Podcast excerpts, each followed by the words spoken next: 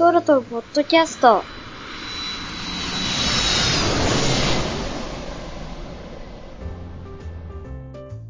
このポッドキャストは国内外の飛行機の話題を少し深く掘り下げて楽しく話そうという番組です。アットマークハイガンマーとアットマークサラマンの2人がお送りします。今回のテーマはボンバルディアの栄光と衰退の3回目。ボンバルディアが自分の航空機事業をどこに売り払って今何が残っているか、そのお話をします。どこに今ある事業を売るかっていうと、CRJ は三菱重工に売ります。はい。いや、それもどうなるんですかねって話します。でもなんか発表されてたけどね。1ヶ月前だか2ヶ月前だかに。いや、見ましたよ。まあ、それは MRJ がうまくいった暁には活かせそうだみたいな。そうだね。あれ買って今後どうするのかよく見えない感じだけどね。いや、タイミング悪かったなっていうのがもっぱらの評判ですよね。誰もコロナ予想できなかったからな。ねえ、本当にものすごいところで高値掴みされたっていう。ボンバルディアはすごい喜んだろうね。超ハッピーでしょうね。すごい株上がってたからね、これって。それも皮肉そのものじゃないですか。やっぱりこう毎年ずっと赤字だったらしくて、今も細々と作ってるんだけど、もう近年はほとんどそのセールスなんかそういうなんていうの引き合いがあってもほとんど MRJ に取られてたから、もう年間10機も作ってないみたいな感じだったんで。だから三菱重工的にもそんなその製造がどうのこうのっていうよりもサービス補給系のパワーを使いたいみたいな話じゃなかったでしょうっけ CRJ を。まあそうなんだろうね。もう今となってはまあそういう感じじゃないから。ないですけどどうすんだみたいな。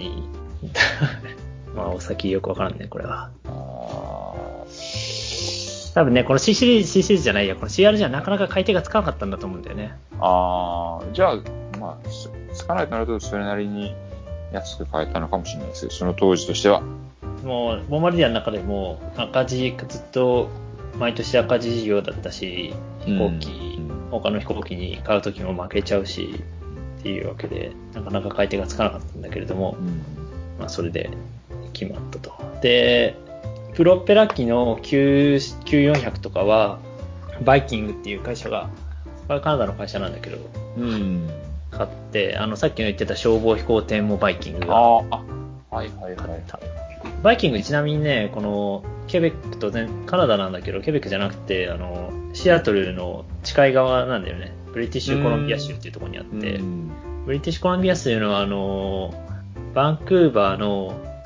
ちょっと先あたりにビクトリアっていうとこがあるんだよ、島があるんだけど、はい、その島の中にあるんだよ、本社がという話、まあ、本社はそこにあるんだけど、まあ、結局この工場とかも一緒に買ってるからこの Q400 とかの製造はもっと東海岸側でやるんだろうけど結構ね多分ビクトリアその島で水上飛行機が結構運航されてるんだよね。何の飛行機が運航されてる？水上飛行機。水上飛行機。はい。ビクトリアに行くために、例えばバンクーバーからビクトリアに行く便とか、まあそういう感じで水上飛行機結構やってる会社なんだけど、それが、まあ同じプロペラ機だからっていうことで買ったのかわかんないけど、それで買ってて、バイキングはこれかなり前なんだけど、デハビラントカナダっていうやつの称号、ブランドをボンバルディアから買ってて、面白いですね。で、そのブランドを今使ってるね。今、バンクーバーに行くと、このデハビラントカナダの、なんか、シールとか、パッチとかそういうの売ってるお土産品で。そんなために買ったのかっていう。デハビラント自体はね、もともとイギリスの会社だと思うけど、第二次世界大戦の時とか、いっぱい飛行機作ってたんだけど、そのカナダ支社みたいなやつが、なかなか名前的には有名だったから、それでやってるんだろうね。まあだからこれは DHC の頭ですもんね。そう、DHC の頭。ボンバルディアだった時は DHC なんかもう法的にあんまり使わなくなってて Q シリーズって呼んでたんだけど、でも今また DHC に多分戻ったんじゃないかな。それで C シリーズはエアバスが買って名前を自分のところの名前にしました。電車は、フランスのアルストム。多分ね、このアルストムまだ購入まとまっ最終的にまだ売ってないんじゃないかなと思うけど、独占禁止法とかのあれもあるから時間がかかる、うん、でビジネスジェットは一時期テクストロンっていうそのセスナとかビーチジェットとかの会社に売るっていう噂が流れてたんだけど、うんうんうん、でもこれ売っちゃうと結局何も残らないんじゃないかっていう事業してたんですよねまあそれもそれで、まあ、それもそれでもともとボンバルディアさんがこんなにやりたかったかどうかかなり怪しい感じだからね。ボンバルディアさん単にこうスノーモービルとかの会社だったから、なんかボンバルディアの歴史みたいなの読んでたら、ボンバルディアさんはそこまでこう事業を広げたくなかったけれども、ボンバルディアさんの死後、その娘婿かなんかがこう事業を買ってレガしたみたいな感じという感じで、ビジネスジェットは残ってる。そのグローバルチャレンジャーリアジェットの3つね。うん、それってで歴史的にこのさっき一番初めに出てきたショートブラザーズっていうイギリスの会社を買収してたので北アイルランドに工場があったんだよね。はいはいはい。であと、中国からお金をもらって中国と共同事業をやるっていうんでモロッコに工場を作ったんだよ。うんうんうん。でそいつらはさっきちょっと出てきたウィチタのスピリットっていう会社に売ることになって、スピリットなんというかいろんな飛行機のメーカーからその胴体だけ作りますよって言って作ったり、主翼の前の方だけ作りますよって言って作ったり、そういう構造部分の下請けをひたすらやってる会社なので、なかなか面白い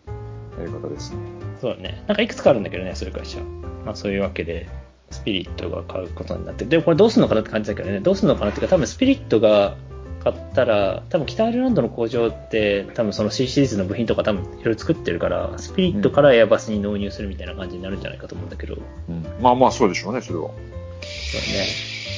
うね。C シリーズ結構部品を中国で結構まるっと作ってたような気がするから、それももしかしたら中国からまだ作ってるのかどうかよくわかんないけど、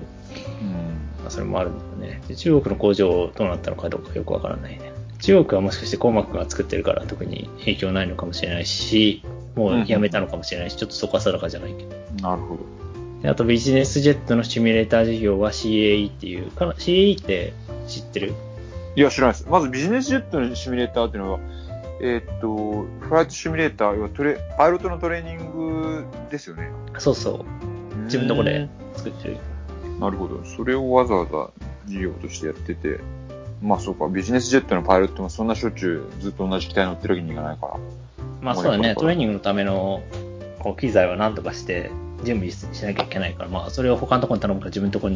でやるかだけど、結局さ、こう開発の途中で、その普通のエアラインのパイロットをトレーニングする目的じゃなくて、開発を回す上でシミュレーターを使うわけじゃない。うんうん、だから、はいはい、一石一鳥なところがあるから、まあシミュレーター事業をどこの会社も結構持ってるんだけど、でまあそれは売ったみたいだね。なるほど。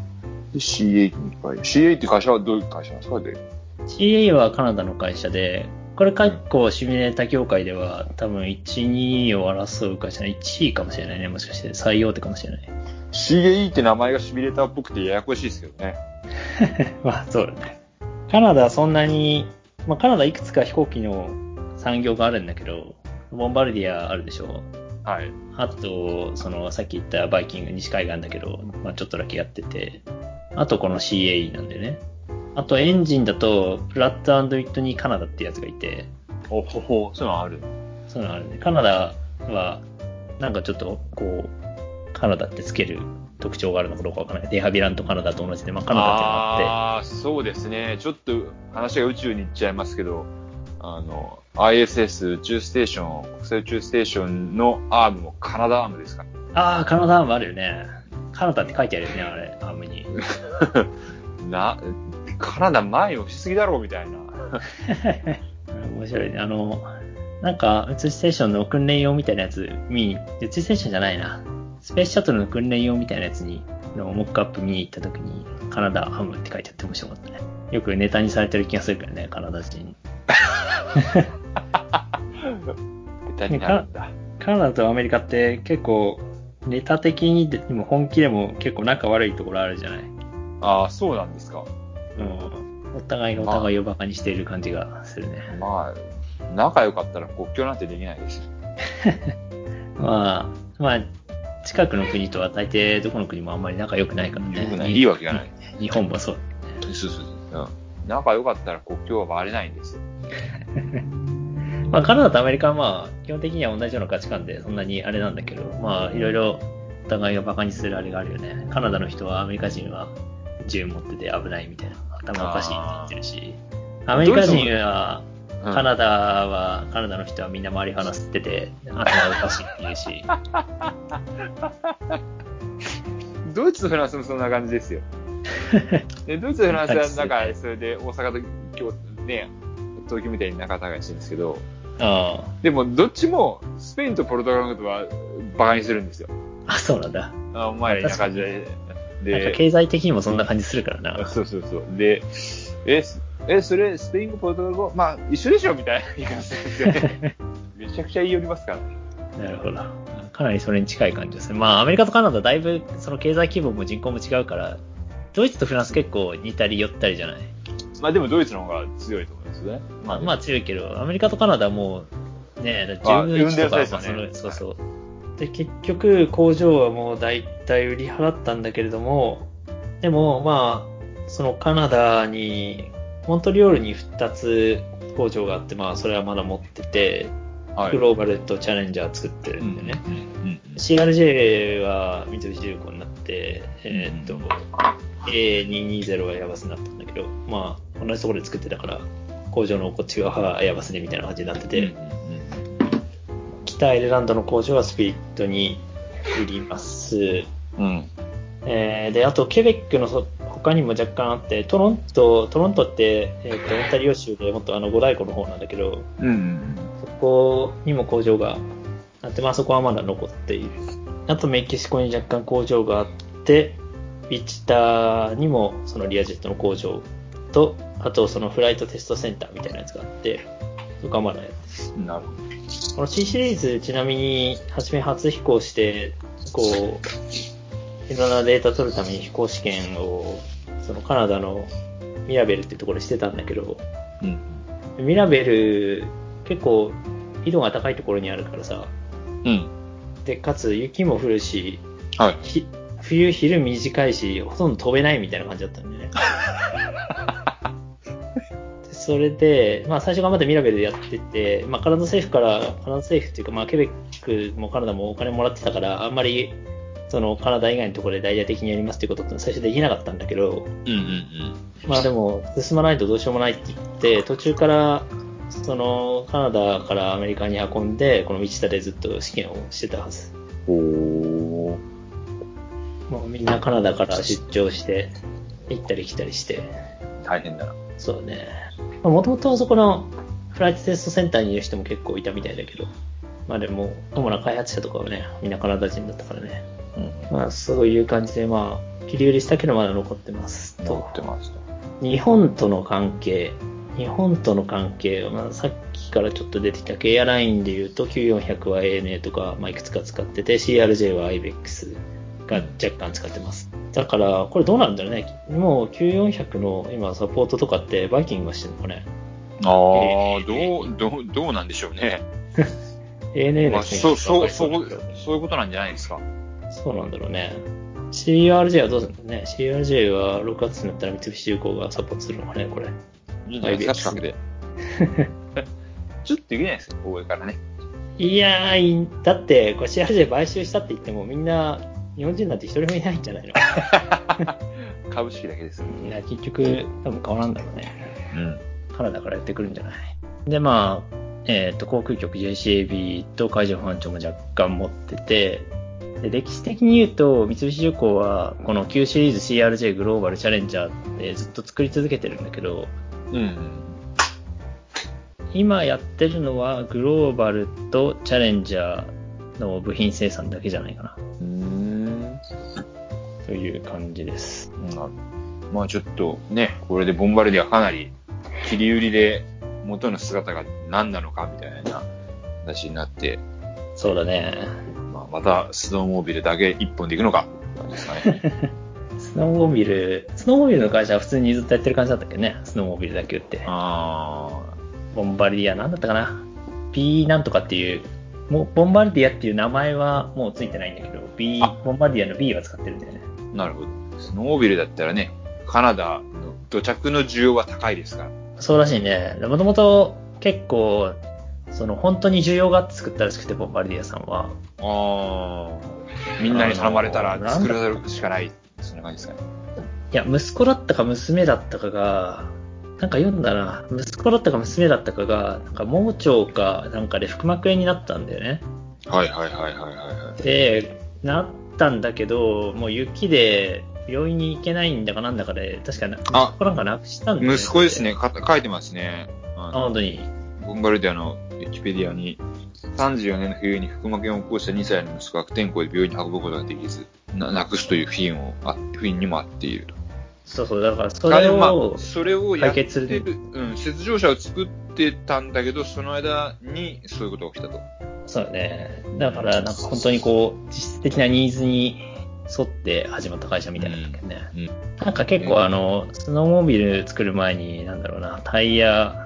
式のなんかみたいなやつも作ってたような気がする。それで確かその後にカナダ政府がなんかそういうことが多くなって行き来できないと大変だから除雪にすごいお金を出すことになって、うん、で一旦ボンバルディアの経営が傾くんだよ。除雪道路が除雪されちゃうと、そういうことですか。需要が減るんだよ。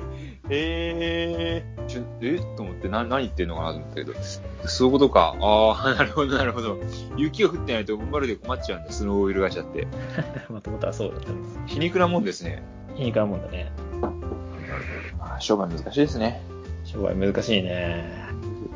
今後この飛行機業界どうなるのかって感じだけどね。ビジネスジェットはまあ同じような感じで続いていくのかなって感じだけど。